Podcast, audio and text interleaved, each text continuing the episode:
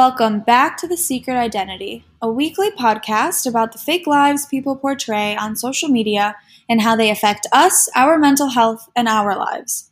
If you're new here, I would strongly recommend that you listen to last week's episode called What Keeps Me Up at Night, which obviously was about what keeps me up at night, duh. Uh, I'm your host, Victoria, and today's theme and discussion will be What Keeps You Up at Night About the World, which will basically build off of my argument from last week's episode. Remember how I discussed that constant crave for more, whether that is in our personal lives, careers, relationships, or consumption? Well, this week I will be explaining why social media keeps me up at night. Like I mentioned in last week's episode, there's the overlap between the two.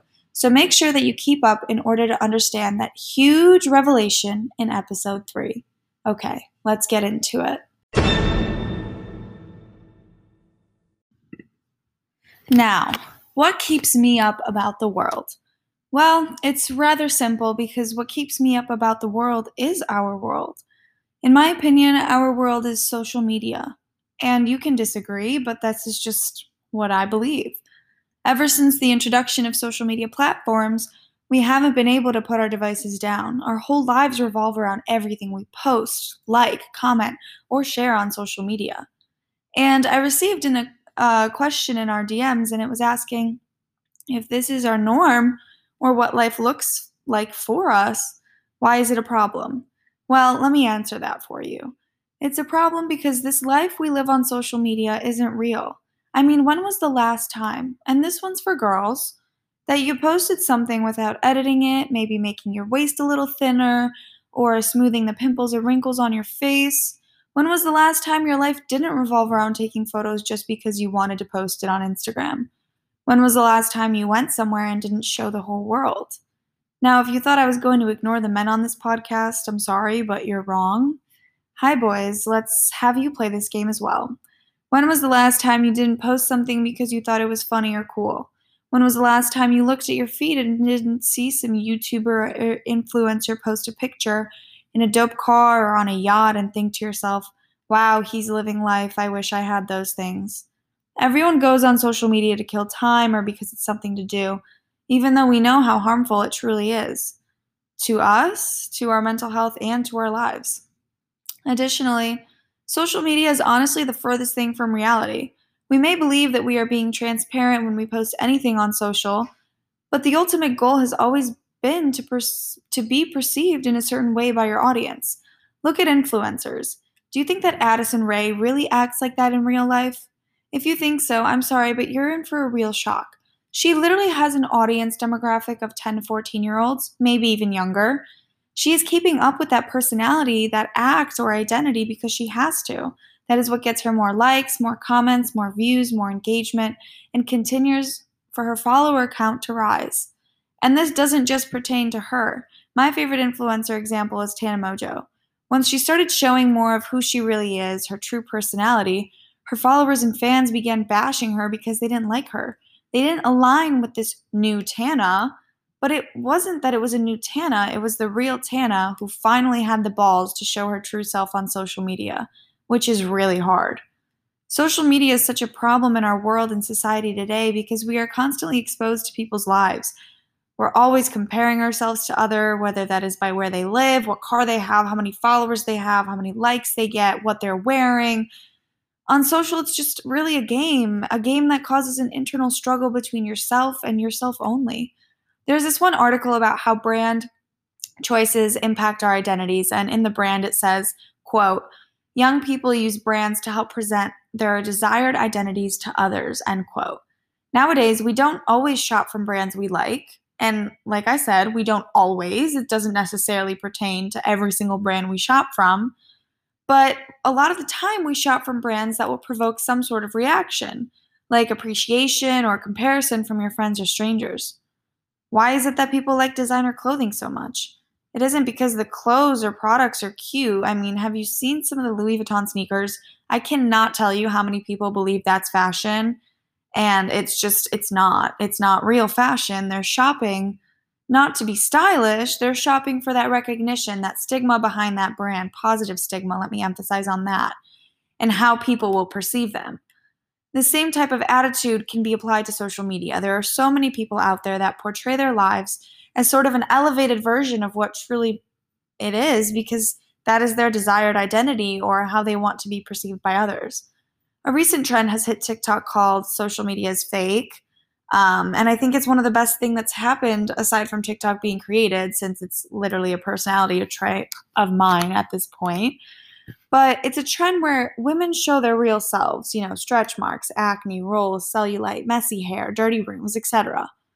It's like this perfect life that we show on social media. It's just a quick glance into something that isn't real and only asks lasts a few hours. And this trend really allows us to kind of have a reality check, I guess. And not only do we feel this need to constantly show this perfect version of ourselves, yeah, we try to show a version that people can look at and think, wow, they have a great life. You see all these influencers, all these celebrities posting with these materialistic items, always smiling, being flashy, and showing off their success. But that isn't limited to influencers and celebrities, yet regular people as well.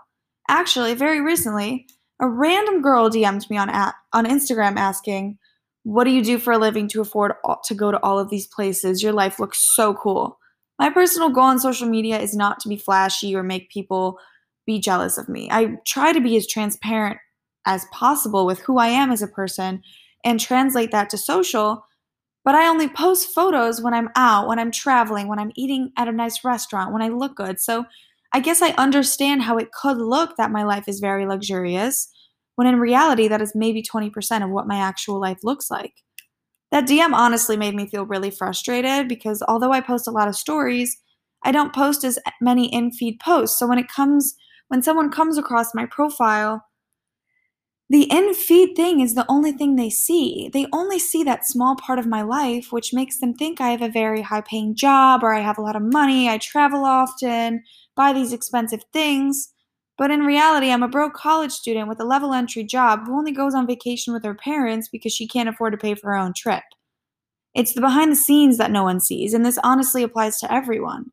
Our society is so focused on these materialistic things and experiences that that's what all we strive to show on these platforms. We create this sort of fake reality, fake personality that makes for a false first impression of who we really are, what we do, and our what our financial position really is in life. Seeing all this perfection, success, and luxury is honestly so harmful for us as human beings. I hope you're slowly starting to see the trend and presenting and reflecting on your own life, your own experience with social, and like seeing that connection. The opinion of others seems to matter more and more and impacts your life so much more than your own opinion does. You may want to dress a certain way, but you can't because people will judge you. You gained a few pounds, so you edit that photo to avoid people talking about you. You buy that expensive purse because you believe people will think you are well off. You go out every weekend to show people that you are living it up. What you don't show is your regular life. You don't show how you look in the morning. You don't show your dirty car. You don't show all the hard work you put into work every day. You don't show the lazy Netflix days. You don't show anything real because then that would make social media real, and it's the farthest thing from that. These platforms are kind of a way to escape, maybe from your real life. Maybe people aren't happy with the life they are currently living, and I guess it's sort of an outlet that allows them to express the life that they want to live without actually trying to live it. We're stuck in this cycle of opening our phones, going to Instagram, TikTok, Twitter, whatever platform it is, and just scrolling. We scroll, stop, read the caption, like it, maybe even comment, and then judge and compare. And we do this for hours on end. Social media has become such a societal and cultural norm that you view those without it as weird and isolated. However, those who don't have these platforms don't have them for a reason. They are private people and may not like sharing information about their lives, or they know that everything is fake. So, why are we beating these people for not having these platforms? If they're happy, let them live. We live in a culture of judgment. No matter what anyone does, we will never be pleased. Wow, that was a lot. I hope you all followed along and were able to reflect on your own thoughts and experiences with social media, whether that was you personally, an influencer you follow, or even your friends and family. Because of social media, you can see why I feel that pressure to become that successful at such a young age. And it's because so many people look successful on these platforms, and I want that. More on that in next week's episode, where I will be discussing the connection between the two. But for now, thanks so much for tuning in and listening, and I'll see you guys next week.